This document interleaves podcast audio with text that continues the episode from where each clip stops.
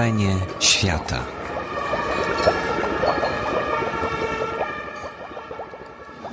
Drodzy Państwo, zanim y, zaczniemy spotkanie, w ogóle tak oficjalnie, ja troszkę takich ogłoszeń parafialnych. Dobrze, trochę ogłoszeń parafialnych. Y, y, no i teraz mi wyleciało z głowy. Y, najpierw chciałem powiedzieć, że dzisiejsze spotkanie jest y, transmitowane przez Wiki Radio. Można w internecie słuchać y, tego spotkania na żywo. To jest takie radio, które, takie wikipedyczne radio, czyli Wiki Radio.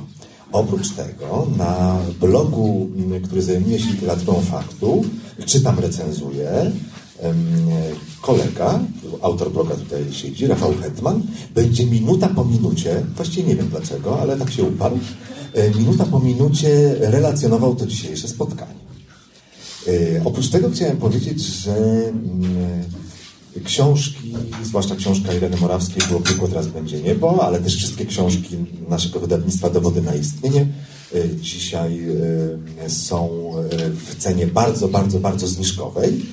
I w ogóle, jeśli będą Państwo kupowali książki dowodów na istnienie we Wrzeniu Świata, jeśli ktoś nie wie, to Wrzenie Świata, Faktyczny Dom Kultury i Dowody na istnienie i jeszcze kilka innych inicjatyw, chciałem powiedzieć poczwarek i innych inicjatyw. E, To jest wszystko Fundacja Instytut Reportażu, także we Wrzeniu Świata książki dowodów, e, czy to reporterskie, czy czeskie, już wyszedł teraz Czapek, Fabryka Absolutu, zawsze, zawsze taniej, a najtaniej to już w ogóle tak tanio, że nie można. Taniej to na wrzenie.pl, to naszej, nasza księgarnia internetowa, wrzenie.pl. Szczerze mówiąc, jako w ostatnim czasie zaczynam wymieniać te różne nasze aktywności, to sam się w nich gubię. To jest nieprawdopodobne, jak to się roz, rozmnaża w tym piątym roku, więc będzie w siódmym. Y, Chyba, że nam miasto odbierze te lokale. Y, Także y, tak, czyli, czyli zniżki, Wiki Radio i czytam recenzuje.pl. Co jeszcze? Nie odbierze, będziemy protestować. Będziecie protestować. Dobrze, cudownie. Cudownie. Zastanawiam się, czy już możemy zacząć, bo w ogóle to muszę Państwu powiedzieć, może już Wam to mówiłem, czy nie, że na początku zastanawiam, bo nam się to, to spóźnianie nie podoba, cholera, na spotkanie. I tak wymyśliliśmy tutaj z Wojtkiem Dochmanem e, na samym początku, że my e, z, zamiast zrobić scenę tam, z tamtej strony, z tyłu, prawda, bo to byłoby logiczne. Z tyłu ludzie wchodzą i widzą, e, widzą tak, my mówimy nie, zrobimy tak arebur e, z przodu. Może nauczymy naszą publiczność, że się nikt nie będzie spóźniał na spotkanie. Zobaczymy, jak to wyjdzie dzisiaj. Zobaczymy, jak to wyjdzie. Co mówisz? Proszę Państwa, Ale to nie jest to, że my się lubimy spóźniać, tylko koło życie, ja wiem, ja wiem. W ogóle mam takie wrażenie, że należałoby wszystkie spektakle teatralne i wszelkie pokazy, imprezy o 20 zaczynać, zwłaszcza w Warszawie, bo ten czas tak, tak niestety trochę się to, to, to zmieniło. Dobrze, ale jest 19.06, to ja myślę, że możemy, możemy zacząć, czyli oddaję, y, a może zostaw, żeby wiedzieli ludzie, żeby właśnie tędy wchodzić, a nie przez tam środek. Y, Oddaję głos prowadzącemu dzisiejsze spotkanie Kamilowi Bałukowi i on y, przedstawi wszystkich uczestników tego spotkania.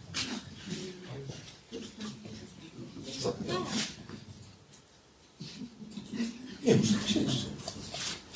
Dzień dobry. Raz, raz, raz, raz. Dobry wieczór Państwu. Słychać mnie? Dobra.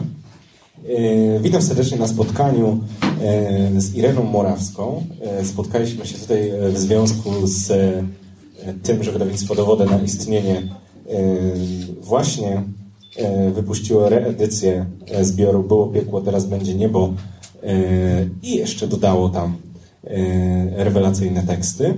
E, I z Ireną Morawską e, będziemy rozmawiać na temat e, właśnie tych reportaży z lat 90., e, a na początku Zofia Czerwińska przeczyta w całości jeden reportaż. Witamy bardzo serdecznie.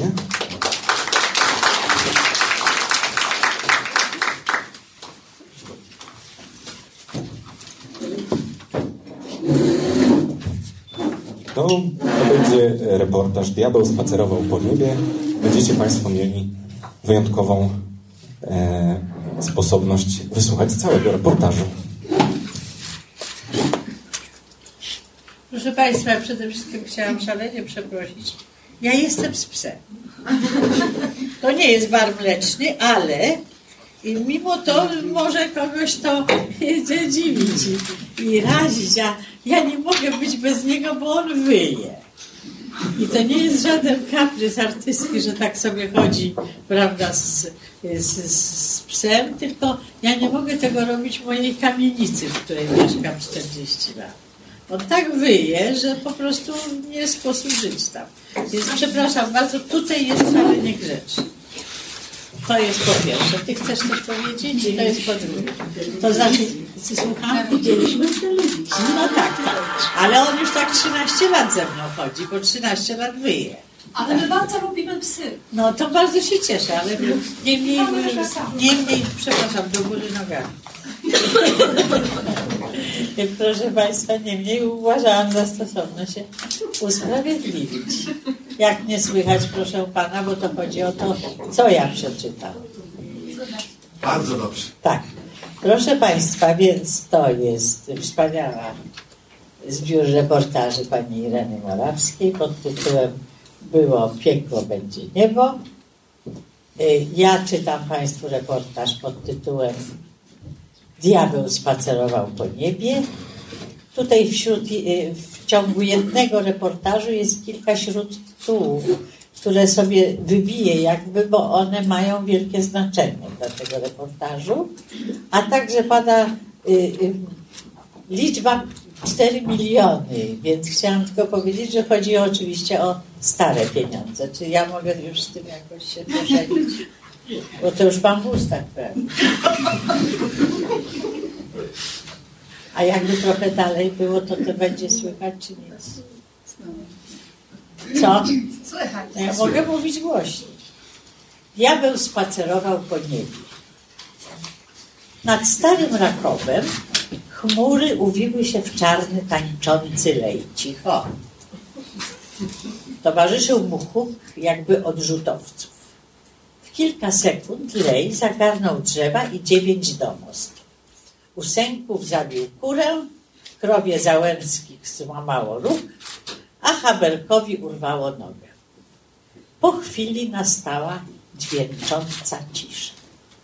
Stare Rakowo.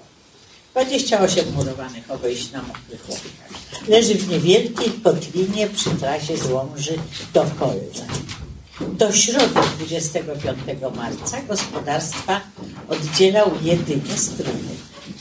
Trąba powietrzna podzieliła Rakowo głębiej. Rok temu sołtysowej przyśnił się koniec świata. Ziemia falowała jak morze, w powietrzu świat zawirował. Wspomina swój sen Janina Nagórska. Wyśniłam to, co się stało parę dni temu. Choć koniec świata nie nastał, sołtysową nazwano jasnowidzem.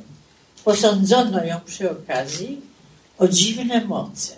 Tym bardziej, że trąba, która zatańczyła nad skamieniałymi z przerażenia nagórskimi, nie tykając nawet słomki, pofrunęła dalej. Sołtysz nie może pozbierać myśli. Stanął mi w środku taki kamień od tego widma na niebie. Jakaś żałość czy coś takiego. Nadchodzi czas ściągania od gospodarzy podatku. Sołtys mówi, że chyba zrezygnuje z funkcji. Nie ma sumienia wyrywać ludziom ocalałych reszt. Gospodarz Antoni Dardziński uspokaja sołtysa. Mówi, że do wsi przyjechał wójt gminy Stanisław Krzywda i zapowiedział zwolnienie wsi z podatku. Do Dardzińskiego wir nadciągnął od Andrzejewskiego. W drobny pył rozwalił stodołę i zgarnął dach z chałupy. Odsłonił niebo nad siedmiorgiem dzieci gospodarza. Dardziński mówi, że wir przyszedł od Boga. Pyta tylko za co. Wypić sobie czasem nie wolno. A pozostając bez odpowiedzi, wnioskuje, to robota diabła. We wsi mówią, że 25 marca 92 roku po niebie nad Starym Rakowem przespacerował się diabeł. Antoni Dardziński jest najbiedniejszym gospodarzem. Ma pretensje do ziemi, że słabo rodzi i machnął na nią ręką. Osiem hektarów, hektarów szóstki na pagórkach. I najął się w szkole nawoźnego.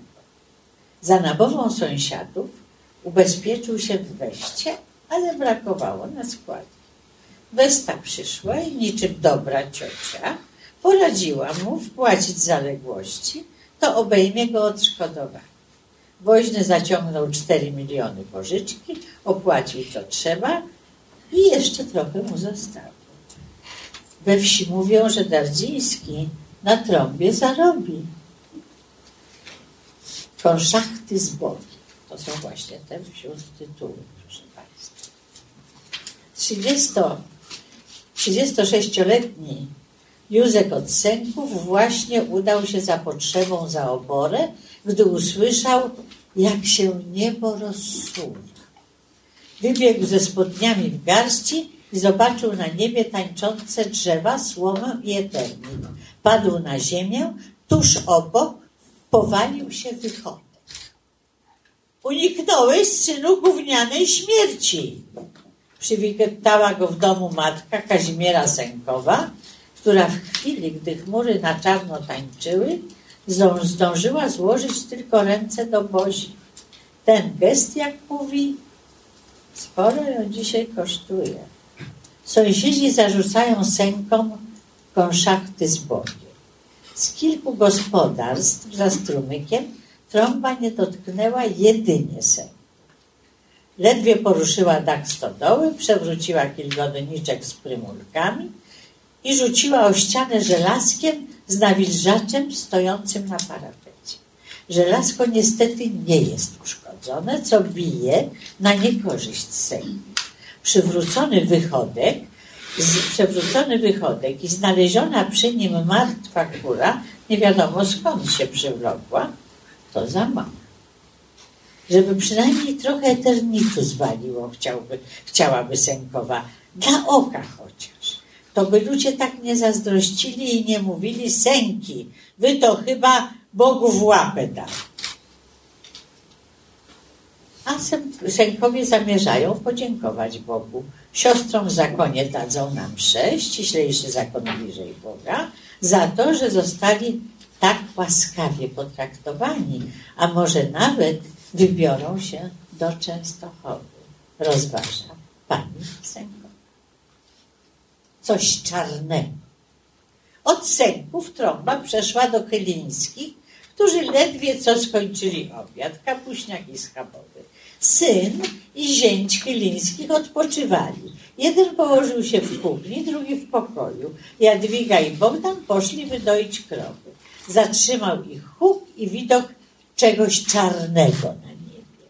Chylińska zdążyła tylko krzyknąć rozpaczliwie: Ludzie, koniec świata! Trąba zerwała dach obory i stodoły i odleciała. Zostawiła nas w strachu. Jadwiga Chylińska płacze na wspomnienie tamtych sekund. Po ostatnim półroczu, w ostatnim półroczu pochowała ojca, który sam z siebie umarł po wyjściu z kościoła i matkę, która od, odeszła z tęsknoty za nim.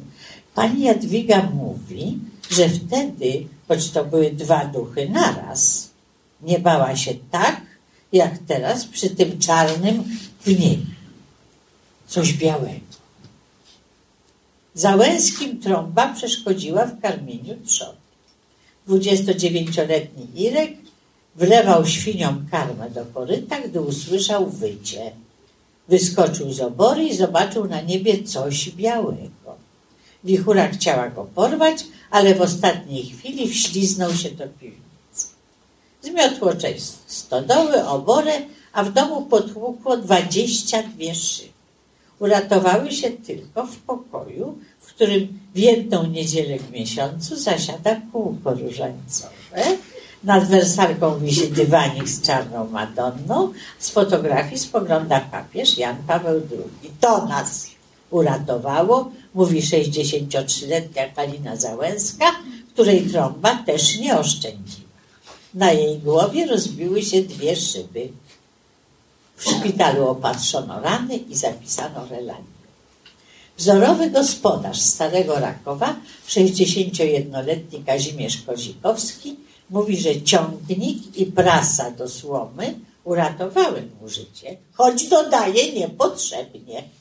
Trąba zastała go w stodole, szykował ściółkę dla dziesięciu krów, gdy do stodoły runęła niczym gdy stodoła runęła niczym karciany domek. Część jej zatrzymała się na ciągniku i prasie, akurat nad Kozikowskim. Pan Kazimierz wyczołgał się i zobaczył obraz jak po tajfunie. Trąba nie oszczędziła żadnej maszyny. Pierwszy rok nie ubezpieczył maszyn, bo zabrakło pieniędzy. Jego żona uważa, że kto, ktokolwiek zesłał to coś z nieba, Bóg czuwał nad jej mężem. Kozikowski kłóci się z żoną. Gdyby był miłosierny, to by mnie nie ratował. Cały dorobek diabli wzięli w kilka sekund. We wsi mówią, że Bóg dawno opuścił Kozikowski. Przez 35 lat nie dał im dziecka. Kto im teraz pomoże dźwigać te gruzy? Człowiek kręci się w kółko i nie wie, co robi, co włożyć, w co włożyć ręce, mówi pani Kozikowska. Tylko ły- łyka wciąż to relami. Coś purpurowego. Po Kozikowskich trąba zaatakowała Haberku. Przed piątą po południu padał cieplutki deszczyk, wspomina Jadwiga Haberkowa. Nakarmiłam bestię i zabrałam się za dojenie. Ledwo pół litra udoiłam, jak w niebie zagrzmiało i pojawiło się coś purpurowego. Obejrzałam się, a to mój Fredek przywalony obrorą leży. O 17 Alfred Haberek, już bez jednej nogi, leżał na sali operacyjnej. Przed salą czekała Jadwiga z rodziną. Popatrz, mamo, powiedział syn. W tym czarnym worku poszła na spalenie noga. Po operacji Haberek wyszepnął do żony. Dlaczego nie zabrała tej nogi do domu? Mieszkańcy Starego Rakowa rozumieją, że mógł ich najść jakiś nieziemski wir.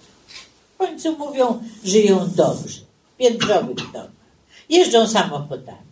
Nie mają w bankach zadłużeń jak inni rolnicy. I tak dalej. Jakaś wysoka siła mogła im pogrozić, ale nie rozumieją, dlaczego Bóg skrzywdził najgospodarniejszego rolnika i najbardziej religijnego. Alfreda Haberka.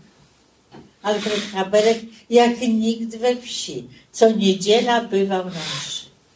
A po tajfunie ksiądz przyszedł do Haberków i prosił, żeby się od Boga nie odsuwali, bo on naprawdę nie miał z tym nic wspólnego.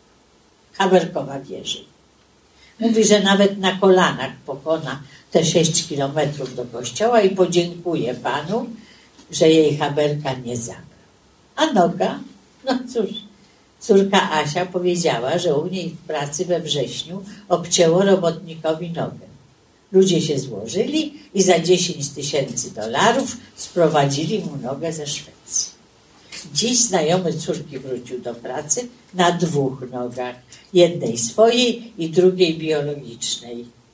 Haberkowie zastanawiają się, skąd wziąć taką nogę protezę, żeby Haberek wrócił w pole.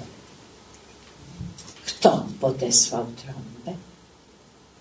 Po trąbie wieś roztrząsa trzy zagadnienia. Pierwsze to odszkodowanie. Państwo powinno objąć Rakowo specjalną troską, proponuje sołtys. Może by ludziom rząd udowodnił, że nie jest taki zły i stare Rakowo po trąbie ocali. Wieś zastanawia się, kto dostanie wyższe odszkodowania. Ubezpieczeni w Weście czy w PZU. Następnym zagadnieniem nurtującym wieś po trąbie jest zapytanie, kto podesłał trąbę. Bóg czy diabeł? Ten spór podzielił Rakowo. Tylko syn sołtysa wyciągnął encyklo encyklopedię i skupił się na haśle tornado. Wieś zignorowała jednak syna sołtysa. Uznała, że to zbyt naukowe sprawy, jak na Rakowo. Najgorliwsze dyskusje wywołuje jednak noga Alfreda Haberka. Jedni twierdzą, że lekarz z Kolna powinien był nogę przyszyć. Kto za Haberka pójdzie w pole?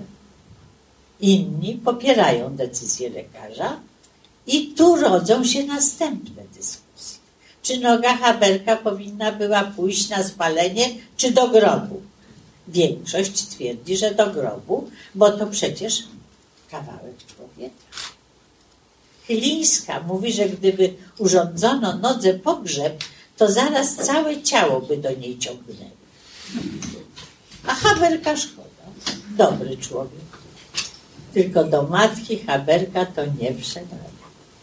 Włożyłaby ją do skrzynki i zakopała przy mężu. Płacze cichutko. Haberkowie mają żal do wioski.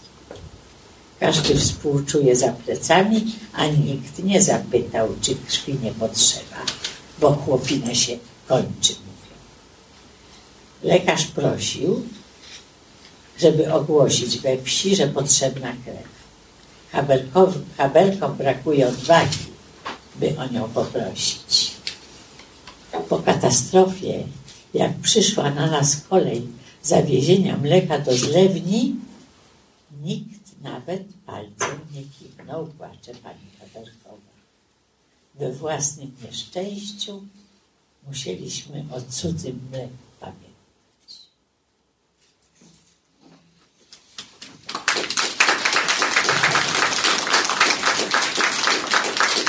Dziękujemy bardzo Zofii Korwińskiej.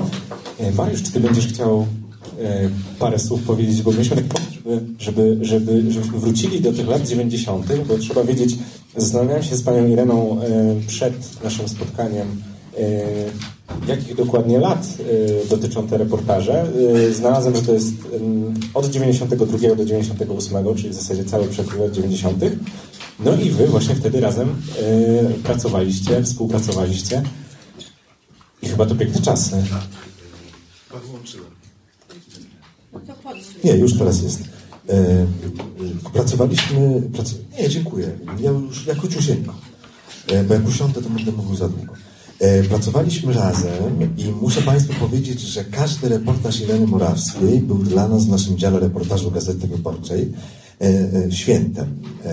Dla nas kolegów, co się rzadko zdarza, bo no wiadomo, że my najlepiej piszemy, a nie koledzy i koleżanki. Ale w przypadku tekstów Ireny to była zawsze przygoda. Zawsze oczekiwaliśmy, co Irena nowego przy, przywiezie. E, po, dzisiaj po lekturze tego tekstu Państwo się zorientowali, dlaczego. Po prostu to, co robiła Irena Morawska, mówię w czasie przeszłym, bo niestety Irena nie pisze już reportaży. Właśnie przed chwilą pani Irena powiedziała, Boże, jeszcze żyje. E, no ale nie pisze reportaży, tylko kręci filmy dokumentalne, jest scenarzystką. Zrobiła sobie lekką przerwę, tak? Tak, mam nadzieję, że to jest lekka przerwa, ale proszę Państwa, to co było niezwykłe, to było to, że temat społeczny, każdy temat społeczny praktycznie u Ireny Morawskiej stawał się tematem literackim. To było dzisiaj słychać, prawda? I to, to jest po prostu nieprawdopodobne, że ma taką umiejętność zamieniania wszystkiego w opowieść, y, y, która, której chce się słuchać. Ta plastyczność, to, że możemy sobie to wszystko wyobrazić. Te, te niezwykłe, y, takie nacechowane czasowniki, nacechowane, bym powiedział, jakąś emocją, plastycznością, to jest coś rzadko spotykanego e, w reportażu, mają to tylko niektórzy. No Irena jeszcze ma ten genialny słuch, o którym pisze Małgorzata Scheinert we wstępie do tej książki. Ten słuch absolutny, to znaczy, że e, ale to nie chodzi tylko o to, żeby słyszeć, jak mówią bohaterowie, bo to jest podstawa, tylko, że dzięki temu słuchowi absolutnemu jesteśmy tam właśnie. E, widzimy to wszystko i słyszymy dzięki, dzięki, dzięki, dzięki reporterce. tutaj y, zauważą Państwo, że nie tylko cytuję, cytuję bohaterów, ale też od siebie piszę bardzo pięknie. Mi się strasznie podoba to zdanie, na przykład, że ta trąba odsłoniła dach, niebo, trąba odsłoniła niebo nad siedmiorgiem dzieci, kogoś tam, już nie pamiętam. Gospodarza. No, mnóstwo jest, y, mnóstwo jest takich, bym powiedział, nie, nieoczywistych sformułowań, ale y, ponieważ troszkę zajmuję się historią reportażu polskiego i bardzo się cieszę, że no, cieszę się, że wybraliśmy, no sam byłem u źródła tego, że wybraliśmy właśnie Diabeł spacerował po niebie, ten reportaż. Dlatego, że to jest pierwszy reportaż po 1989 roku, czyli pierwszy reportaż w Nowej Polsce, który zaszedł najwyżej, drodzy Państwo, w naszym państwie. To trochę źle zabrzmiało, drodzy Państwo, to bym się zredagował. E, Moi drodzy, ten reportaż zaszedł najwyżej w naszym państwie, znaczy w, trzeciej RP. Otóż to jest reportaż, który był omawiany na trybunie sejmowej. To był rok 1993, kiedy ukazał się ten tekst. Jeden z posłów PSL-u złożył taką interpelację, e, miał wystąpienie, w którym no, odsądził autorkę od wiary, to znaczy stwierdził, że e, nie godzi się opisywać dramat, opisywać tragedię wsi w taki właśnie sposób. Czyli właśnie w sposób taki, bym powiedział, tragikomiczny, tak, groteskowy. Bez powagi należnej nieszczęściu, tak? Bez powagi należnej nieszczęściu, tak to było, sprawdziliśmy. Jeszcze nieobiektywny, co jest ciekawym zarzutem do reportażu. O właśnie, możecie o obiektywizmie porozmawiać, tak, bo, bo po prostu no, dzięki Bogu, że ta reporterka jest nieobiektywna, bo mamy ten piękny tekst, prawda, z tymi zdaniami, które nam się tutaj e, podobały. Także, drodzy Państwo, to, to tak to było z tekstami Ireny Morawskiej, one zawsze były jakimś rodzajem święta, a jeszcze Irena ma to szczęście, już to mówiłem wielokrotnie, ale widzę nowe twarze, to muszę powiedzieć, yy, to ma takie szczęście reporterskie, które polega na tym, że jak Irena jechała do upadłego PGR-u, yy, to okazywało się, że yy, ta księgowa, która urzęduje w tym upadłym już PGR-ze, nazywa się oczywiście jak? Zofia Strata, prawda? Yy, yy, lub... Tak jak ten krzywda. tu. Tak. e, I, i, I to jest takie. To, to, to kiedyś miałem nawet wypisane te, te, jej, te jej szczęścia malutkie. Bucior jeszcze. Słucham? Bucior nazwisko się pojawia. Bucior? Tak, też, ale chodzi mi o takie połączenia, że wiesz, je- jedziesz, prawda, i piszesz o, e, o tym, że ktoś wygrał w Totolotka i ten, który wygrał w Totolotka zawsze się nazywa w reportażu Irena, a jednocześnie w rzeczywistości Marian Radosny oczywiście. Więc no, no tak ma, no, ta antenka, ten słuch, ten, to, to, to wielkie ucho. No to rzeczywiście y, mógł potem być smutniejszy troszeczkę. Dobrze, w każdym razie ja się cieszę, że wydaliśmy tę książkę. To jest oczywiście y, czwarta pozycja w naszej, w naszym, w naszej serii FDK, Faktyczny Dom Kultury. To akurat seria się nazywa tak jak ten, to miejsce. I już za chwilę po książce Ireny będzie książka Zbigniewa Domarańczyka Kampucza Godzina Zero. To jest reporter polski, który w roku 1979 jako pierwszy wjechał do Phnom Penh po wyjściu Czerwonych Khmerów. Miał wizę numer jeden. Wznawiamy książkę zapomnianą, świetnie napisaną.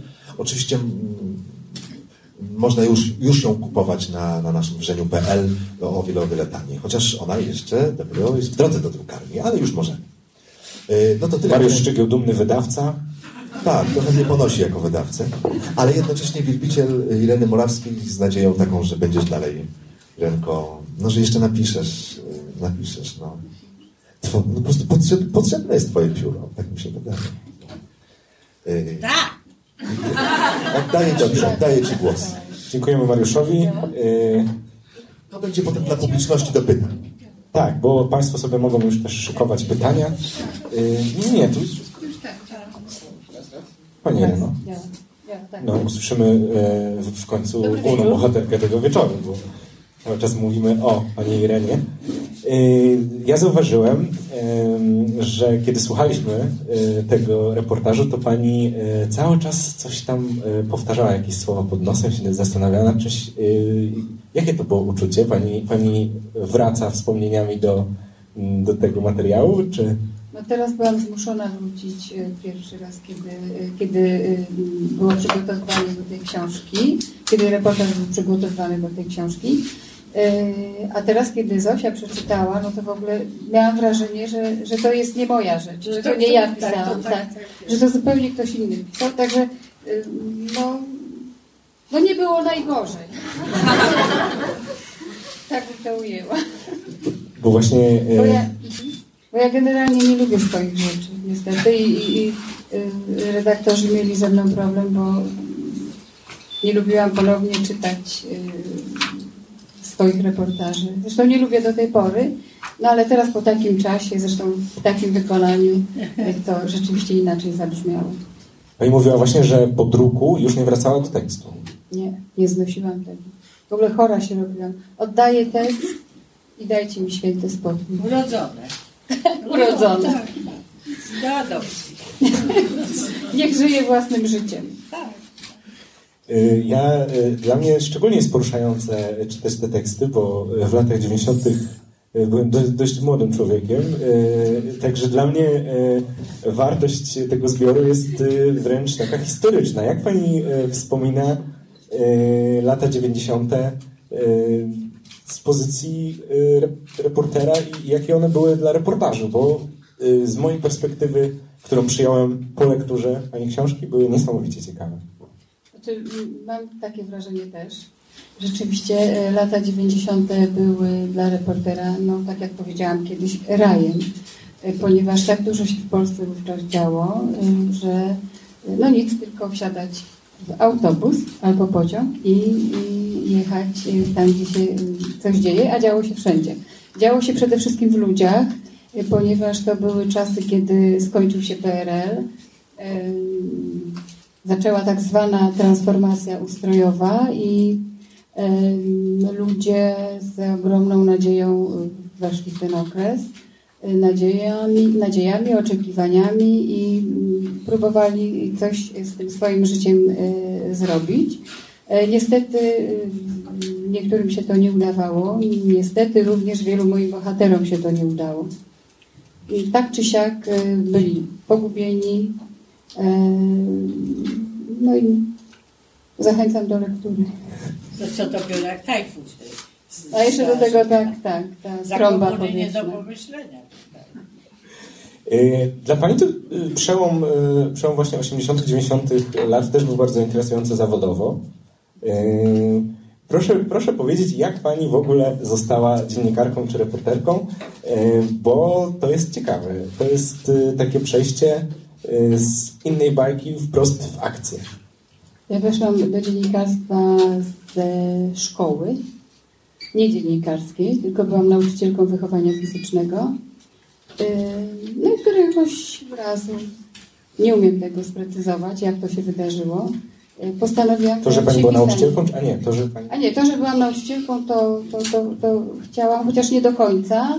Yy, skończyłam Akademię Wychowania Fizycznego, bo sobie wyobraziłam, że będę mm, sprawozdawcą sportowym. Naprawdę. Yy, Bardzo lubiłam jazdę figurową na lodzie i sobie tak sobie pomyślałam, że, że pewnie będę sprawozdawcą właśnie tego sportu. Yy, No ale z tego zostało mi tylko miłość do jazdy figurowej i złamana ręka. E, No i wylądowałam w szkole jako nauczycielka wychowania fizycznego. I tak pracowałam, nie wiem, to się mi przypomni, 2-3 lata może. Postanowiłam pisać w jakimś momencie. I właściwie nie wiem skąd to się wzięło we mnie. Ale I się zgłosiłam, tak, tak. No i się zgłosiłam do takiego pisma, które było blisko mojego domu. Nazywało się, to był tygodnik Nowa Wieś. Tam sobie weszłam na czwarte piętro. Jeszcze Pani wtedy ekspertką od wsi nie była. Jeszcze nie byłam w ogóle ekspertką od wsi, nie, nie umiałam odróżnić koguta od kury. W ogóle się na wsi nie zna, poza tymi pięknymi widokami, jakie, jakie czasem oglądałam i, i, przeżywałam. No i też o to mnie również zapytano, kiedy, kiedy weszłam i powiedziałam, że chciałabym pisać. To najpierw zapytano mnie, czy mam dyplom dziennikarstwa. Powiedziałam, że nie. A czym się pani zajmuje? Powiedziałam, że jestem nauczycielem wychowania fizycznego, ponieważ akurat jeszcze wtedy pracowałam. Yy, czy się znam na wsi? No nie, ale chętnie poznam. No i wrzucono mnie na głęboką Przepraszam, kto. Panią zapytał, bo to też ciekawe. Yy, Zastępca redaktora naczelnego. Z nim się odbyła ta rozmowa. E, I w, w tej redakcji mm, redaktorzy mieli taki zwyczaj, że jak się zgłaszały takie panienki do pracy w redakcji, e, to no to właśnie rzucali je na głęboką wodę, czyli wysyłali w teren. No i ja też miałam być jedną z tych ofiar. Aha, i zazwyczaj było tak, że, że te panie znikały, że już się nie pojawiały drugi raz. Na to liczyli również panowie, y, że, że ja też zginę, tak, że ja też przepadnę. Y, No ale wysła... Aha, i dlatego wysłali mnie do wioski gdzieś y, na końcu Polski, której nie było nawet na mapie. Ale ja ją sobie znalazłam. Przyjechałam, zrobiłam mm, temat, nie pamiętam jak, jakiś społeczny. Y, No i przyniosłam po jakimś czasie, chyba dwóch tygodniach, reportaż napisany ręcznie. nie miałam żadnej maszyny, nic, komputerów jeszcze wtedy nie było. Y, No i I pod pseudonimem jeszcze wtedy. a, i pod pseudonimem, tak, tak. A tak. Jaki był pseudonim? Agnieszka Nejk się nazywałam chwilowo. Na, Nikt, na pół roku. tak. Tak, tak. No po pierwsze ten pseudonim, no to była taka zasłona, bo nie chciałam w szkole się przyznać, że pani od fikołków wpisuje. E, No to jeden z powodów. E, No i później się A w zaczęły... końcu się pani przyznała, bo pani mówiła, że yy, nawet, nawet dostała maszynę dzięki temu. A tak, tak, w jakimś momencie się przyznałam, bo koleżanka polonistka yy, to o tym jest tu w wywiadzie, pani Kamilu pan tutaj napisał to, że yy, rzeczywiście... To zachęcamy do książki właśnie Zachęcamy. tym samym. Co mówiłam? Aha, maszyna do pisania. Eee, I koleżanka polonistka sprzedała mi za trzy, chyba za trzy tysiące maszynę starą, fajną, niemiecką, którą bardzo kocham do, dziś. I mam ją. Czasem bym chciała na niej pisać, no ale już. Ale już wtedy to jeszcze było pod pseudonimem, Jeszcze cały czas było pod pseudonimem, tak? ale ona wiedziała jednak. Ona nie, bo ja jej powiedziałam wreszcie, że to jestem ja, że ta, bo ona jakimś, nie wiem czemu, y, to było w Warszawie przecież, y, przyniosła mi kiedyś, pokazała mi jakiś tekst, y, którego autorką niestety byłam ja. I ja zarumieniłam się, bo ona, zobacz, coś, jakoś próbowała mnie nim zainteresować. E, ja jakoś tak się no, źle poczułam. W końcu się przyznałam, że to jestem ja. Nie, to nie było to chyba. A może to było to, kurczę, Mariusz, wiesz? Może, bo ja nie pamiętam, jak, a możliwe, że to było. Musiało ją coś uderzyć. Tak, no w każdym razie, Powiedz, jak symulowałaś chorobę. ale to jest w książce. Zachęcam do przeczytania wywiadu, tak? No to jest fajne. No tak. więc tak. Po pół roku, ale mam tyle mówić, Tak, oczywiście. Nie, bo to, bo, bo to jest taka kwestia, jak dużo poświęca reporter dla materiału i dla jakości pracy. I, I uważam, że warto wspomnieć. Po pół roku było tak. y, Nie dałam się spławić z tej redakcji. Każdy tekst przynosiłam, jaki mi zadano. Nawet jeśli mi poprawiano, nie pokażę palcem, kto mi poprawiał. Na początku siedzi tam mój mąż. Znęcał się nad tymi tekstami. No w każdym razie nie był wtedy jeszcze moim mężem, ani nie był narzeczonym nikim. Był redaktorem. I on głównie y, był przekonany, że ja się wyniosę, że ja się tam nie pojawię więcej w tej redakcji. Naprawdę tak mi powiedział. No w każdym razie, redaktor naczelny y, Kazimierz Długosz y, zaproponował mi etat, etat, bo wtedy ja byłam, tak, tak pisałam sobie, w weekendy jeździłam, kiedy, kiedy mi praca w szkole pozwalała na to, na te, na te reportaże. Zaproponował mi etat po pół roku mniej więcej. Powiedział, wiesz Agnieszka, no bo ja tam byłam Agnieszką. A co tak mówili nawet do pani? Tak, mówili do mnie, nawet po dziś dzień mam Ale- SMS-y, ktoś mówi, Agnieszka, widziałam cię gdzieś tam. Ale to oni. A ja wiem, że to ode mnie, bo ja bardzo to- lubię to- być to rozumiem- Agnieszką, ale nie Aha. jestem. Ale to była taka zgrywa, że tak powiem. Czy Nie, oni na mnie mówili rzeczywiście Agnieszka. Tylko Jurek, mąż nie jakoś od początku coś miał. w każdym razie z tą nogą, Mariusz. Idę do nogi. E, W każdym razie redaktor nogi, a nie naczelny, tak, e, redaktor naczelny e, powiedział mi tak, Agnieszka, od lipca masz etat. Okej, ucieszyłam się, już tam poczyniłam jakieś kroki y, w szkole, że ewentualnie mnie nie będzie od września. Y, No i dostałam temat do zrobienia. Nie wiem, kto go wymyślił. Chyba Jurek. Jurek, kto to wymyślił ten temat? Nie ma znaczenia. O żonach, o żonach, które tak, tłuką mężów. Nie o mężach, którzy biją, znęcają się nad żonami, tylko o, o żonach, o kobietach, które tłuką swoich mężów. Yy, No i strasznie mi, mi się ten temat podobał. Porwał mnie on na tyle, że postanowiłam całą siebie wrzucić w ten temat. I tak. Pobić Nie miałam jeszcze wtedy męża, ani kandydata. Całe szczęście może. Ucierpiał. ucierpiał. W każdym razie, yy, no to był czerwiec, a ja się, taka byłam nadambitna zawsze i chciałam jakoś tak mega super zrobić ten temat, a nie miałam czasu, no bo szkoła, wprawdzie podkreślam, że to był czerwiec, oceny już były wystawione. Taki luźny zawsze zazwyczaj jest ten czerwiec, więc sobie postanowiłam skoncentrować się na tym reportażu. A żeby to zrobić, włożyłam sobie nogę w gips do kolana, ponieważ y, musiałam w sądzie, w sądach, po sądach jeździć i zbierać materiał najpierw taki dokumentalny, a, a zwykle nie, nie mogłam, bo, musiałam być w szkole. Więc no, y, dzięki temu, że włożyłam nogę w gips, y, dostałam niestety zwolnienie. Może nie powinnam się do tego przyznawać. No to dawno już było. Ale To to było dawno. A Ta, poza tym Polska była szalona w latach dla 90. dobra. A to jeszcze nawet nie były 90. Tak? No to był, tak, 80 tam. No, to jest jeszcze bardziej szalone. Oj, bardzo. Wiem, Ale ja byłam w porządku wobec uczniów, naprawdę. Każdy miał uczciwie wystawioną ocenę. Ym, No. I zrobiłem. Też, między innymi.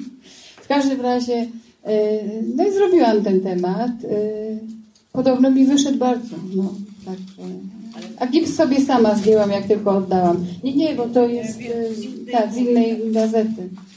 Właśnie, bo tutaj mamy teksty z Gazety Wyborczej. Pomiędzy Nową Wsią a Gazetą Wyborczą jeszcze pani trudniła się zupełnie niedziennikarskim zajęciem.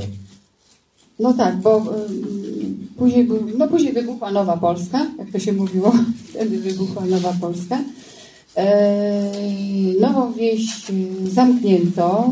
Nie tak od razu, no w każdym razie już tak było, że, że też poczułam się wolnym człowiekiem eee, i postanowiłam wejść w biznes. Zostałam bizneswoman. Sprzedawałam guziki włoskie guziki, które sobie przywiozłam e, od włoskich znajomych. E, e, No i je sprzedawałam w Polsce. Założyłam firmę. Firma się nazywała Modo. Jak szło? Szło jak po grudzie, ponieważ ja je głównie rozdawałam. Czasem sprzedawałam, no ale jakoś tak dużo znajomych chciało te, mieć te guziki. No i rozdawałam je na prawo i lewo, jak cukierki. Ale jakoś, jakoś wyszłam na to. W każdym razie to były guziki, też nikogo nie oszukałam, ponieważ to były guziki stare, które zalegały w tych magazynach włoskich. E, One, one i tak by nie zeszły tam, więc mm, mogły przynajmniej w Polsce pójść i trochę tam im zawiozłam pieniędzy za te guziki. No i z tymi guzikami e, na podorędziu e, weszła pani do Gazety Wyborczej w zasadzie. No prawie, że z guzikami, tak, bo jeszcze, jeszcze je miałam, kiedy weszłam do Gazety Wyborczej. Do Gazety Wyborczej też weszłam z ulicy właściwie. Jakkolwiek tutaj był, była trochę inna, inna, inna droga, bo ym, kiedy powstawała gazeta, już, już powstała Gazeta Wyborcza i powstawał dział reportażu, to ym, pewna redaktorka skojarzyła moje nazwisko. Bardzo dumna byłam wtedy. Z Nowej Wsi znała moje reportaże. E, I zaproponowała, czy bym czegoś dla gazety nie napisała. E, No ale nie miałam tematu. Nie miałam tematu. No i miałam te guziki na głowie jeszcze. E, No jak mi się tylko nadarzyła sposobność. A, bo z guzikami gdzieś pojechałam w teren i tam był jakiś temat, no nie pamiętam, jakiś drobny temacik malutki o uchodźcach. Ja zrobiłam tak sobie, między guzikami, między handlem guzikami, a, a szukaniem nowych tam y, odbiorców, y, zrobiłam ten temacik i przyniosłam tak z ulicy po prostu do Gazety Wyborczej i tam się wydarzyła taka rzecz, że wzięli ten tekst, ale nie wydrukowali, bo ktoś inny już napisał. Już był złamany, że tak powiem, drugi tekst. Y, Tak, taki, y, znaczy na ten sam temat y, reportaż. No ale zachęc- zachęcono mnie do pisania, więc nie dałam się spławić. Redaktorzy, nie, no ktoś nie pamiętam, Piotrek Pacewicz, już nie pamiętam kto to był. I zachęcano mnie, więc... aha, a później było tak, że tam Hanna Kral opiekowała się działem reportażu. Ciągle o tym zapominam, a to takie ważne dla mnie przecież. No ja bardzo lubiłam reportaże Hanny Kral i Hanny Kral też. No i przyniosłam jej jakiś reportaż. Stałam w kolejce. Tam wtedy do pani Hani się ustawiały, y, ustawiali reporterzy młodzi. Mariusz też tam stał w kolejce. Taka długa kolejka była. Zawsze siedem albo osiem osób stało. Przebieraliśmy nerwowo nogami. Jak ta pani Hania na te nasze reportaże zareaguje. Y, No i fajnie. Pani Hania tak trochę określiła ten mój reportaż, ale ale właśnie Ola mnie zachęciła też wtedy do pisania, żebym, żebym dała. Zresztą ten reportaż, który jej przyniosłam, też się ukazał. To był o robotnicach y, z, z Hefry warszawskiego, takiego zakładu. No i tak, zostałam w gazecie. Ja nie bez powodu tak y, pytałem o, o, o to Pani życie zawodowe, bo y, no, no tak jak się y, w Pani życiu dużo działo, to, to właśnie dlatego te reportaże mówią nam coś, mam wrażenie przynajmniej, o, o latach 90., bo Pani bohaterowie wszyscy w zasadzie są w takim momencie wielkiej zmiany. Kiedy dużo się dzieje, kiedy są pewne szanse, i pewne zagrożenia i, i, i pani y, w tych reportażach często ich, ich, ich y, łapie właśnie w takiej chwili. Y, Na przykład tutaj...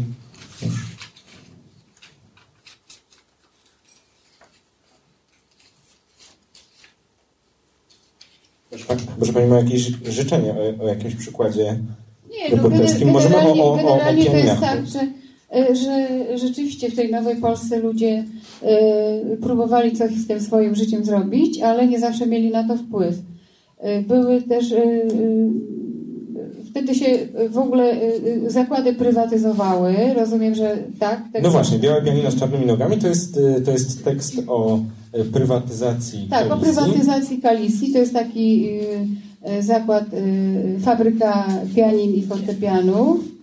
Y, I w, y, no to była taka też y, y, historia właściwie symptomatyczna dla tamtego czasu, ponieważ cała załoga tego, tego zakładu, tej fabryki była skłócona.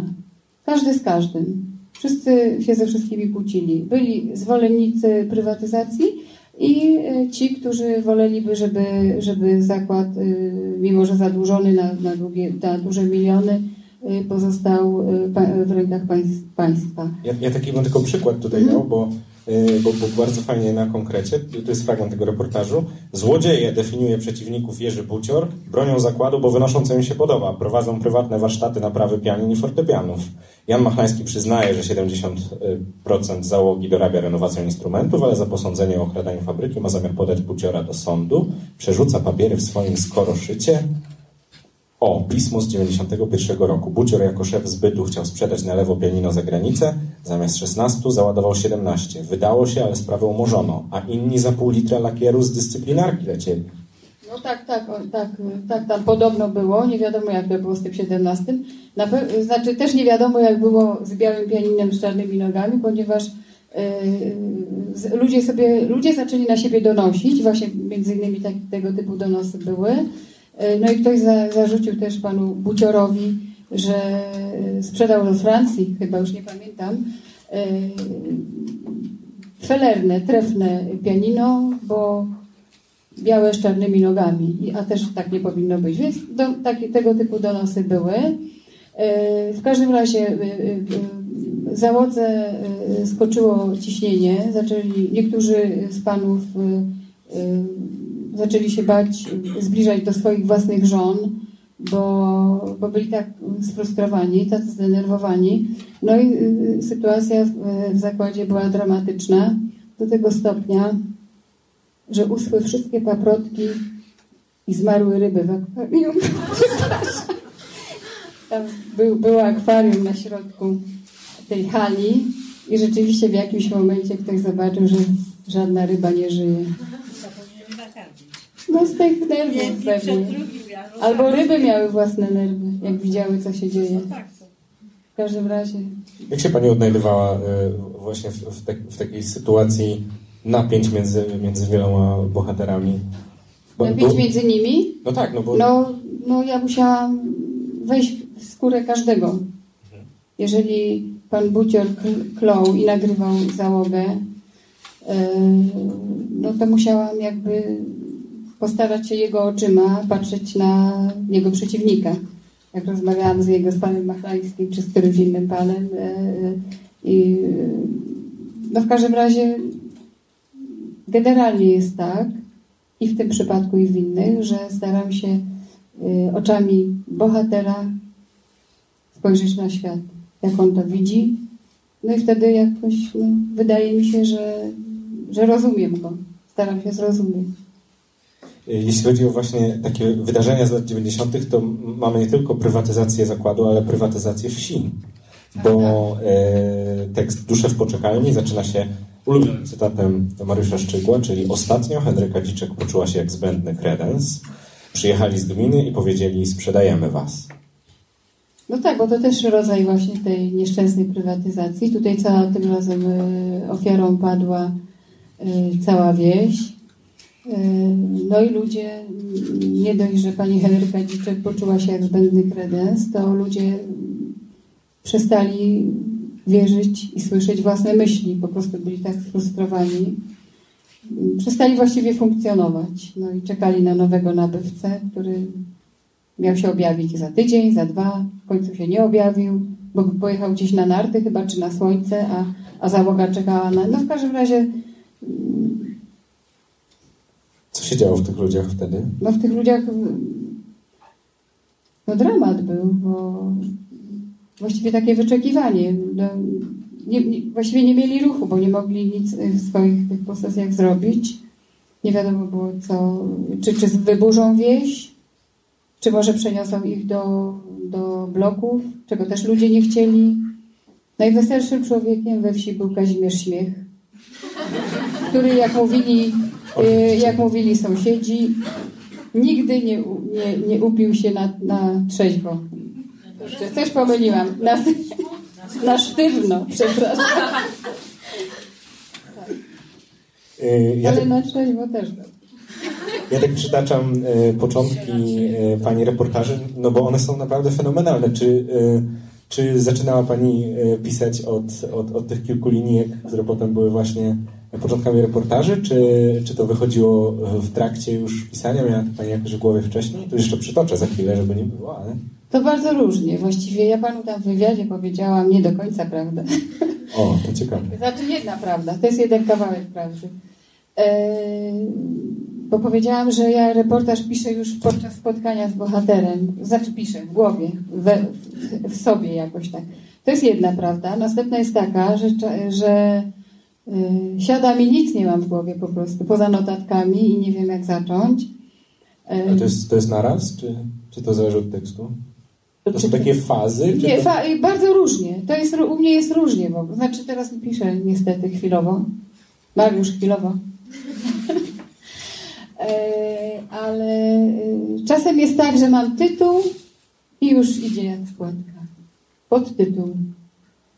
Czasem jest pierwsze zdanie, czasem jest tak, że piszę od końca. Zdarzało mi się, nie mam przykładu w tym momencie, ale pomyślę, e, że, że coś, co napisałam na początku, później się okazało na końcu, że tak pasowało po kompozycji tekstu. Albo czasem puentę mam, a dopiero tekst piszę. Także tam jest kawałek prawdy w tym wywiadziku. Bo y, tak, y, taki początek mam y, tekstu Pokój dla cudzoziemca. Rozmawialiśmy o, o takim przekraczaniu też jakichś, y, jak, jakichś swoich y, granic w pewnym sensie. To zaczyna się tak. Tamtego dnia, jak zwykle, Zenonka wyszedł z domu rano, pokręcił się po bazarze Różyckiego, potem postał na Targowej. Z nieba padał śnieg, obok sunęło życie. Ludzie poważni i radośni, samotni albo w parach. Niektóre pary, pary trzymały się za ręce, inne się śmiały. Nie pasował do tego miejsca. Wsiadł w autobus i pojechał do zakładu pogrzeb pogrzebowego. Umowa na jego pogrzeb była już gotowa. No, to bardzo smutny tekst jest. E, Zenonka. e, Nie, inaczej powiem. Powiem, jak znalazłam, jak wpadłam, bo to dla reporterów może być też ciekawe. Y, To jest temat, który wyłapałam. To jest o człowieku, który popełnił samobójstwo w zakładzie pogrzebowym.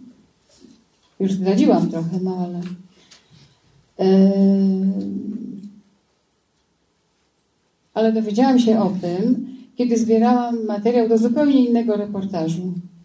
Taki był, taki króciutki reportażyk właśnie też w latach 90., no tuż przed tym, e, o biznes sakramentalny, o tym jak się zarabia na, na tych właśnie, na pogrzebach, na weselach, na chrzcinach, na komuniach.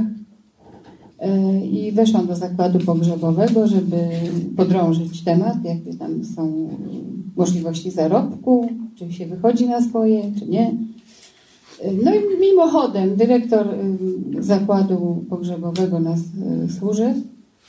Mimochodem wtrącił, a tu był taki pan, który tam sobie wykupił pogrzeb i, i ktoś tam tak i przeszedł do następnych rzeczy. Opowiadał mi te rzeczy, po które, te historie, po które niby ja przyszłam, ale ja się zatrzymałam, poprosiłam, żeby mi opowiedział tą historię więcej. Mm. No i tak się... No ale zaraz, z, z, zanim on sobie wykupił ten pogrzeb, to, to życie też miało dosyć ciekawe. No życie miał Znaczy ciekawe. smutne, Smutne. tak. Ciekawe też, ale no tak, to jest, to jest jedna z ofiar właśnie tych, tych, tych e, przetasowań w latach 90., bo on się absolutnie, tak jak żył jak król e, do, w poprzednim systemie, w PRL-u, e, był królem życia, no tak w Nowej Polsce tak zwanej w latach 90. zupełnie się nie umiał odnaleźć. Do tego ani w rodzinie, ani w pracy, do tego stopnia, że się y, poczuł obco w ogóle w swoim domu. Wszystkie relacje y, z rodziną były zerwane. No to jest też jedna z ofiar właśnie tego, tego Tej transformacji. tej transformacji. Mhm. No i w końcu popełnił samobójstwo w zakładzie pogrzebowym. Żeby bliżej. Tak, żeby, bo, bo to było jedyne jego miejsce, gdzie miał pewność, że ktoś się nim zajmie po śmierci. Bo już nie ufał rodzinie, dzieciom, żonie. Żonie to w ogóle. Y, To, jak Irena Morawska była skuteczną reporterką, y, można y, udowodnić na przykładzie tytułowego reportażu Było piekło, teraz będzie niebo, bo udało się tam pani przy, przy wielkiej determinacji porozmawiać z człowiekiem, który rozmawiać na początku nie chciał. Tak, to, to jest to jest historia ym, znowu smutna. Same smutne historie są w tej książce. E, o, o człowieku, który zabił e, przybranego syna e, i trafił do więzienia. We wsi mieli go głównie za, za, za złe to, że zabił go siekierą, a nie nalał mu, na przykład nie, nie wrzucił mu No trucizny do piwa. to, to zaraz, Albo mu homorka nie wkroił gdzieś do pierogu. Y, Nie, bo to jest bardzo, y, W każdym bardzo, bardzo ładne. sposób, tak. Tylko właściwie o to we wsi ludziom chodziło, że... Ale nie, bo ja chciałem tutaj zacytować. We wsi Wólka Duża mówią, że w noc po święcie Matki Boskiej Zielnej Mariana Balcerka, wzorowego gospodarza, opętał diabeł. Siekierą zabił syna. Jednym żal martwego Adama, bo zabity we śnie i miał, we śnie i miał 24 lata. Inni płaczą nad żywym Marianem, który i tak był martwy. To cytat. Zadać taką głośną śmierć. Wieś nie może się pogodzić z użyciem siekiery. Trutki by w piwo włożył, albo muchomora w pierogi, umarłby chłopak samoistnie. No lepiej brzmi jak przeczytał niż jak ja powiedziałam. Ja, ja chciałem, ale przecież to, to Nie, no, znakomity fragment, Pani No w każdym razie to była taka historia, że ten reportaż chciałam napisać i, i no i nie miałam głównego bohatera, znaczy główny bohater niestety już był pogrzebany, jeden z głównych, ale nie miałam dojścia do bohatera, który, Bednarek, jak ja mu tam na nazwisko dałam? Balceruk. Balcer. W każdym razie, y, bo był w więzieniu, zgłosiłam się do prokuratury o zgodę na widzenie z tym panem. Prokuratura mi wydała taką zgodę. Zadzwoniłam do więzienia, to on był w więzieniu w Siedlcach. Zadzwoniłam do więzienia, y, z, no, że chcę rozmawiać z tym panem. Y, Po dwóch dniach odsyłano mnie z 10, z 5 razy, no, w każdym razie, że nie, że ten pan nie będzie rozmawiał. Mm, No i tyle. I nie mam reportażu, no bo co zrobię? Znaczy, można by było napisać bez niego, no ale to nie byłby taki reportaż, jak chciałam. E, Więc wsiadłam któregoś dnia w pociąg i pojechałam do tego więzienia. Bez zgód wszelkich, no mi, znaczy nie było zgody jego. I, mm, Miałam zgodę prokuratora i dzięki temu mogłam wejść do więzienia w ogóle. E, No i poszłam do tego wychowawcy i że chcę rozmawiać z panem Balcerkiem. Ale przyszedł wychowawca i powiedział, że pan Balcerek się nie zgadza, nie będziemy rozmawiać. No, Niby powinnam odejść właściwie, no ale mówię, no nie byłabym sobą, gdybym odeszła. Więc zapytałam, zaproponowałam, żeby ten pan Balcerek tylko przyszedł, żebyśmy, żebyśmy się przywitali, żebyśmy, żebyśmy się zobaczyli po prostu. No jak ten pan przyszedł, to, to już zostałam na dwie godziny czy trzy. No, ja później powiedział, że to była najdłuższa i najważniejsza rozmowa w jego życiu. Ale Także- pa, Pani jakimś słowem go przekonała, czy nie? Nie wiem. Ja pamiętam, że się tak na jasne kolory wtedy ubrałam. Jakoś tak. Nie wiem, czym go przekonałam, bo mi tego nie powiedział. W każdym razie wyciągnął rękę, wyciągnął rękę, przywitaliśmy się i, i, i wychowawca już nie miał wyboru, musiał nam dać ten pokój. A czy on miał dożywocie? Nie, nie, on nawet zresztą już dosyć szybko wyszedł, bo Że w afekcie? Tak, że duże nie- niepoczytalności było w tym, e, w tym momencie. Zresztą, zresztą reportaż e, dosyć dokładnie jego stan tam oddaje. Mhm. Tak samo. Aha, dobrze. Już, tak. Coś chciałam powiedzieć, ale zapomniałam. Ja dam e, Państwu szansę e, zadania pytania, tylko chciałem jeszcze... Aha, e, chciałam, już wiem, przepraszam. Przypomniałam sobie, że właśnie nie wolno nigdy słuchać oficjalnych czynników, które mówią, że nie wpuszczę, Nie chcę. nie chcą. Trzeba dojść, to do reporterów y, taka dobra wskazówka, że, że warto drążyć do końca. Przedzierać. Jak przedzierać się, tak. No to właśnie a propos, a propos też przedzierania się, chciałem zapytać jeszcze o y, reportaż, którego oryginalnie nie było w tym zbiorze, ale wydawnictwo Dowody na istnienie uznało, że absolutnie musi się to znaleźć, czyli jak Emilię z Kalabrii od złej pani wykradła. Y, tekst y, bardzo jak na standardy reportażu prasowego wyczerpujący, no i jeden na pewno z najważniejszych w ogóle y, w polskim reportażu y, lat 90. y, Proszę, proszę coś powiedzieć, jeśli, jeśli, jeśli ktoś z Państwa nie zna tego tekstu, to, to,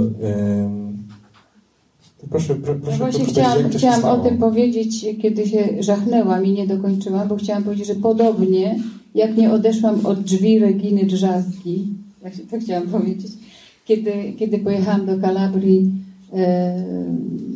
po dziewczynę Polkę, która pojechała tam do pracy i była no, źle traktowana. To była in, interwencja po liście do redakcji. Tak, tak, do redakcji zgłosił ktoś ten, e, tą sprawę, e, że jest, że przebywa we Włoszech dziewczyna, która, z którą coś się dzieje niedobrego, że pojechała do pracy, to też charakterystyczne właśnie dla tych lat tej pani 90. starszej, to pani co było? Tak, Aha, no Tak. już pamiętam. To, jak mnie z Calabrio Tak, tak, tak, no. Mhm. to potem był reportaż też w telewizji. Nie, Nie? nie. Tak jak już to widziałam. Chyba, że ktoś mi ukradł. O właśnie, bo Irena ktoś- tak pisze, że tak jakbyśmy to widzieli. Tak, tak. No w każdym razie to, to, to jest. y, Ja bardzo emocjonalnie ten, ten tekst traktuję, bo, bo rzeczywiście udało się tam zrobić y, dużą sprawę, udało się tą dziewczynę wydobyć i, i super. I pani też wykazała Tyle determinację. mogę tylko taką- powiedzieć. Poza tym, że y, niestety nie jest to reportaż charakterystyczny dla mojego pisania, bo, bo ja tam, to jest tak zwany uczestniczący, a ja generalnie wolę tak stać z boku. No ale tutaj nie, nie, nie miałam innej możliwości napisania. Zresztą zmuszono mnie w redakcji, żebym napisała. Właśnie pani powiedziała, że pani wróciła i nie chciała tego, nie chciała tego pisać, tylko No bo uznałam, że no co tu pisać, dziewczyna wróciła do domu, jest w porządku. że już, już nie, nie, a nie redakcja się ucieszona, że wydała na delegację. No, Ale jednak, jednak, nam, jednak po, po, mm, po publikacji okazało się, że to był bardzo ważny tekst. No tak, do tej pory ludzie pamiętają, a, a reżyserzy y, i producenci wciąż chcą, chcą ode mnie prawa. No ale ja je trzymam i nikomu na razie nie oddam. Mam inne swoje własne plany na tym. Za chwilkę może będziemy mieć jeszcze okazję o, mm, o, o, o, o dokumencie e, porozmawiać telewizyjnym, E, ale chciałem e, jeszcze dać możliwość Państwu zadania pytania do Ireny Morawskiej. Weźmiesz?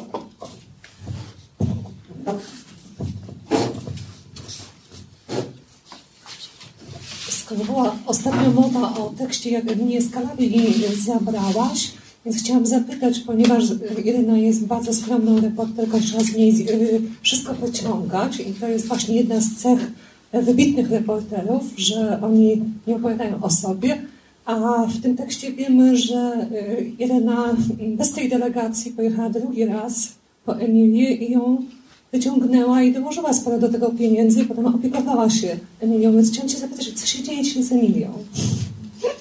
Jeżeli możesz powiedzieć. No zdradziłaś puentę, no ale dobrze, niech ci będzie. Przepraszam, nie byłoby zrozumienia. Rzeczywiście, rzeczywiście, bo tekst kończy się. Yy, tekst kończy się w sposób, właściwie nie wiem. Taki, że ją tam zostawiłam.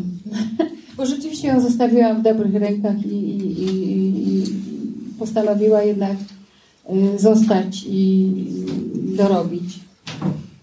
Ponieważ przez ten czas, jak była, to nic nie zarobiła, a wiadomo, pojechała po to, żeby zarobić, więc e, postanowiła zostać i prosiła mnie, wracaj, ja sobie już tutaj poradzę. Jednak po dwóch tygodni, po dwóch, ale jej obiecałam, jak tylko będzie ci się działa krzywda, to dzwoń, a przyjadę po ciebie. No i, ale ona nie, nie, będzie w porządku. Po dwóch tygodniach około przychodzę do domu, a tu na sekretarce nagrane, Irena, przyjedź. No i pojechałam. I przywiozłam ją do domu.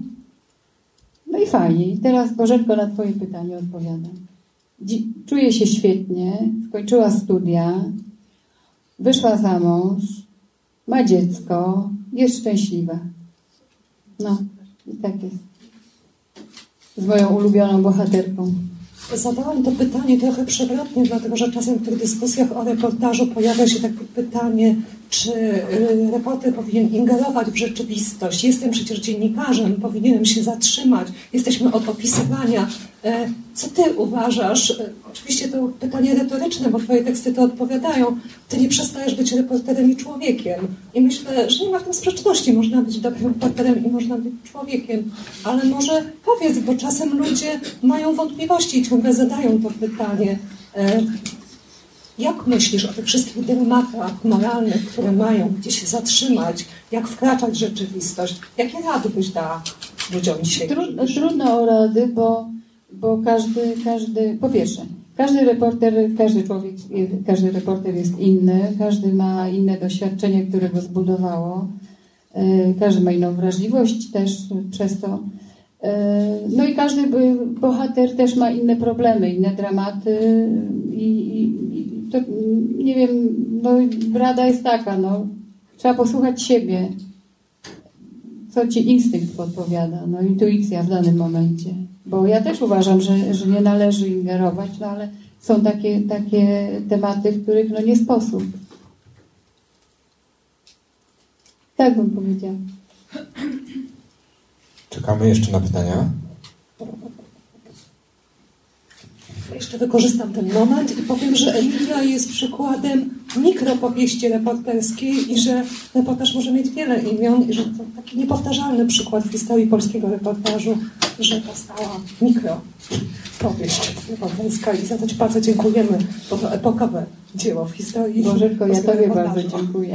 I to epokowe dzieło rozpoczyna e, ten zbiór, e, właśnie wydany po latach. Ja chciałem e, spytać e, o to, co teraz. To znaczy, znamy Panią z dokumentów. O, proszę bardzo. Irenko, y, to był y, genialny reportaż, ja go uwielbiam. Ja wtedy lulałam dzidzie i chodziłam y, kupić sobie gazetę z twoim reportażem i pamiętam, że nie mogłam się doczekać dalszego ciągu, bo on był rozbity na części niestety. Był szczęścia, bo był wielki. No. I to było coś niesamowitego. Nikt właściwie już nie robił y, w Polsce y, reportażu uczestniczącego. To było super. Y, Chciałam Cię zapytać, Bożena już się dowiedziała, a my dzięki niej, co się stało z Emilią, ale co się stało z Reginą, bo Ty się tam bardzo zaangażowałaś. Poszłaś na policję, złożyłaś zeznania, podpisałaś je, bo wcześniej nie było żadnych skarg. Y, Wcześniej y, te władze y, lokalne i inne się oganiały jak mogły, ale rozumiem, że w momencie jak złożyłaś zeznania, oni już nie mogli pozostać bierni. Czy coś w tej sprawie w ogóle zrobili? Z tego co wiem, to pojechała do nich następna Polka. No właśnie to piszesz w tekście. Mhm. I tyle tylko wiem. No i, i- i ta rzecz, która też jest w tekście, że ona jednak się leczyła od, od jakiegoś czasu psychiatrycznie, więc nie, nie wiem, jak to się skończyło. Czyli Emilia nie dostała żadnego zadośćuczynienia, żadna Nie, nie, nie, Ona nie. nie została ukarana. Nic mi nie wiadomo, żeby tak, żeby. To znaczy dla niej, dla niej, dla niej najważniejsze było to, że wróciła do rodziny, że, że po prostu się pozbierała. Nie było to łatwe dla niej, no ale udało jej się. Jeszcze Cię chciałam zapytać, bo zrobiłaś tam niesamowitą rzecz. Przebrałaś się w ciuchy tej dziewczyny, powiedziałaś, że kontakt może być trudny. Chciałaś, żeby ona od razu zobaczyła swoją tekst. pieskę na tobie. No, wiesz, reportaż jest stary, już parę go czytało. No nie, ale teraz nowe życie będzie miał. To też było niesamowitym e, pomysłem i zadziałało, ale też e, pamiętam, ona była bardzo przestraszona. E, Oganiała się przed tobą, nie tylko ta... Tak, oganiała się, nie było mi łatwo wtedy. Tak, i ty tam bardzo e, twardo, krótkimi słowy powiedziałaś, że żeby nie to zamieszanie, to byś to zgniła. Ja w tym momencie zobaczyłam inną Irenę i o tę inną Irenę Cię chciałam zapytać, bo to taka subtelna, delikatna blondyneczka, która nie lubi o sobie mówić, a tutaj po prostu żelazna baba weszła do akcji. Więc taka też jesteś, tak? No przecież nie jest. Tylko tyle. Ja nie jestem słodka. To pozory. Potrafię być hetero. Nie, nie, no ja jestem, ja mam kilka oblicz. E, zawodowo. Reporter tak powinien. Dla, słucham? Reporter tak powinien.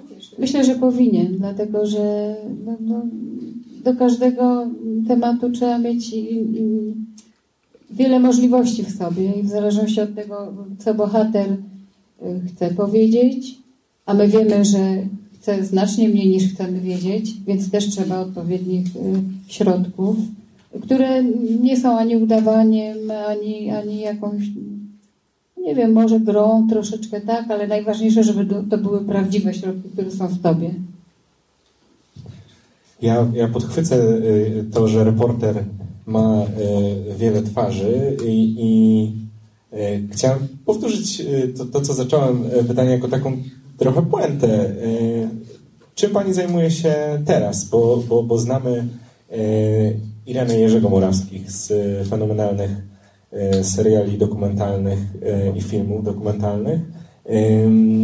I pamiętam, że, że, że kiedy parę tygodni temu rozmawialiśmy, to opowiadała Pani, że bohaterowie, z którymi teraz ma Pani do czynienia, czasami są już kolejnym pokoleniem, to znaczy dziećmi y, bohaterów właśnie z tej książki. Tak pokoleniowo mówiąc, oczywiście nie, nie, nie, nie te same osoby.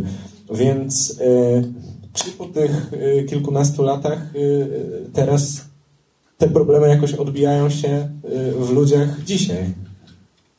Znaczy ja, ja myślę, że, że ta książka jest w ogóle no, taką, taką rzeczą uniwersalną, bo niestety nasi bohaterowie i ludzie, których filmujemy, mają bardzo podobne teraz problemy.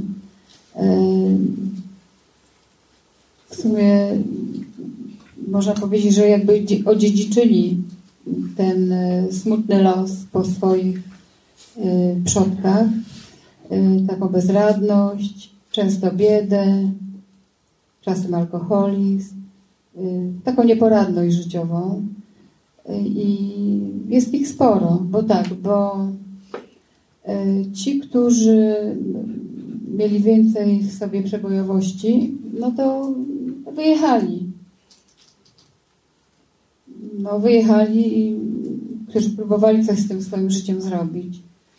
No, ci, którzy zostali, to albo wyjeżdżają do, do Warszawy i są słoikami tak zwanymi, czyli też, bo my teraz we wsi mm, Proszę powiedzieć właśnie, no czym teraz, się Pani teraz jesteśmy y, na etapie kręcenia serialu dokumentalnego.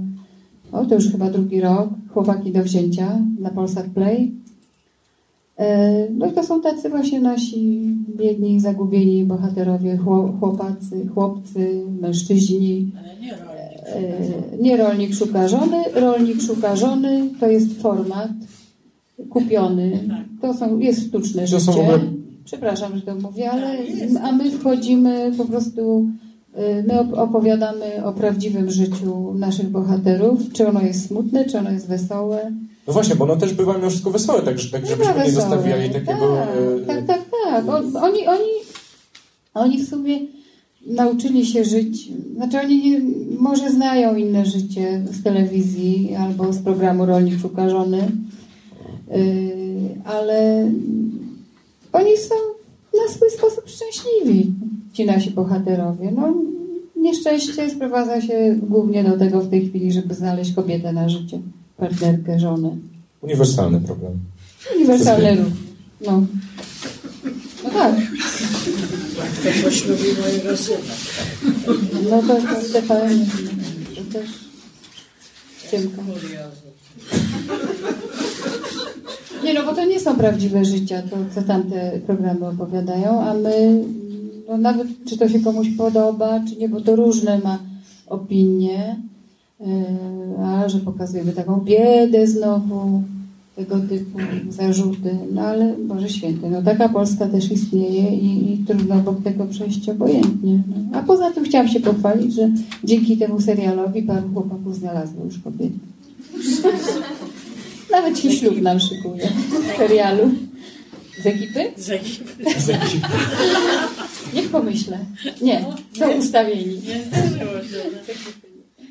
Pani Irena Murawska e, od wielu, wielu lat niestrudzenie blisko bohatera e, omawia życiowe, e, życiowe historie e, swoich bohaterów. Czasami gorzkie, czasami zabawne, e, a zawsze bardzo ciekawe. Było piekło, teraz będzie niebo. E, Książka właśnie wyszła. E, Państwo mogą ją sobie e, tutaj e, z boku kupić i myślę, że pani Irena Murawska bardzo chętnie podpisze. Boże, Tak, podpiszę. Bardzo chętnie podpiszę. Dziękuję bardzo. E, bo, troszeczkę już, już kończy nam się czas, a, ale Ale jeszcze chciałam do wydawnictwa. Chciałam bardzo serdecznie podziękować wydawnictwu y, Dowody na istnienie, że y, zaczęło taką wspaniałą serię w ogóle wydawania reportaży i że pojawiło się tak świetne wydawnictwo, które postawiło na reportaż i ale, ale chcę do wszystkich, bo y, członkowie wydawnictwa są w różnych miejscach, więc chciałam do wszy- wszystkich opanowali całą salę. E, podziękować, pogratulować, że wydawnictwo wystartowało i już ma debiutanta w dziesiątce nominowanych książek, ale jako czytelniczka reportażu i mająca e, na swoich półkach dużo reportaży, a ja mieszkam w bardzo małym mieszkaniu, mam tylko dwa pokoje mieszkam na niecałych 50 metrach, mam dość dużo książek, mam taką bardzo serdeczną prośbę do wydawcy. żeby nota edytorska nie zawierała odesłań do Gazety Wyborczej, bo my wszyscy wiemy, że te teksty się ukazywały w gazecie, tylko ja jak widzę wznowienie, to ja chcę wiedzieć, czy ja tę książkę mam w domu, czy ja ją muszę kupić. A jeżeli ona ma wydanie zmienione, to ja chcę wiedzieć, y, w jaki sposób ono zostało zmienione. Ja nie chciałabym y, brać książki z wydawnictwa i dokonywać porównania, czyli sobie stawiać krzyżyki. Który tekst mam w której książce? Że na przykład Emilia, która z Kalabrii uciekła, jest w tomie reportaży, to nie mój pies, ale moje łóżko. A że w kraju raj zostały opublikowane inne reportaże. Czyli ja właściwie nie muszę kupować tej książki, bo wszystkie teksty były publikowane w książkach, które ja mam w domu. Więc Każdą książkę z reportażami warto kupić. Za notę edytowską, która mi wyjaśni, nie odeślę mnie do Gazety Wyborczej, tylko do książek, bo zasada edytorska jest taka, że odsyłamy do ostatniego wydania książkowego, jeżeli jest książka. Jeśli dział, y, dowody na istnienie będą wydawać czasopisma, odsyłajcie do pierwodruku w czasopismach, ale jeżeli robicie wydanie drugie, zmienione, uzupełnione, rozszerzone, to napiszcie, czym ono się różni. Będziemy Wam za to bardzo wdzięczni. My, wielbiciele reportażu. Pozdrawiamy wszystkich wielbicieli reportażu i wielbicieli talentu Ireny Morawskiej. Książka budzi emocje, to dobrze i tak będzie. Dziękuję Państwu bardzo.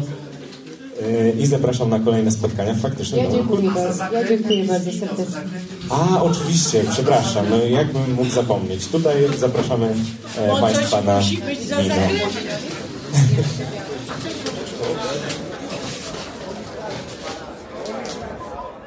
Fundacja Instytut Reportażu zaprasza do swojej księgarni z literaturą faktu i kawą Wrzenie Świata na ulicy Gałczyńskiego 7 w Warszawie. Wejście przez bramy Nowy Świat 48 i Nowy Świat 52.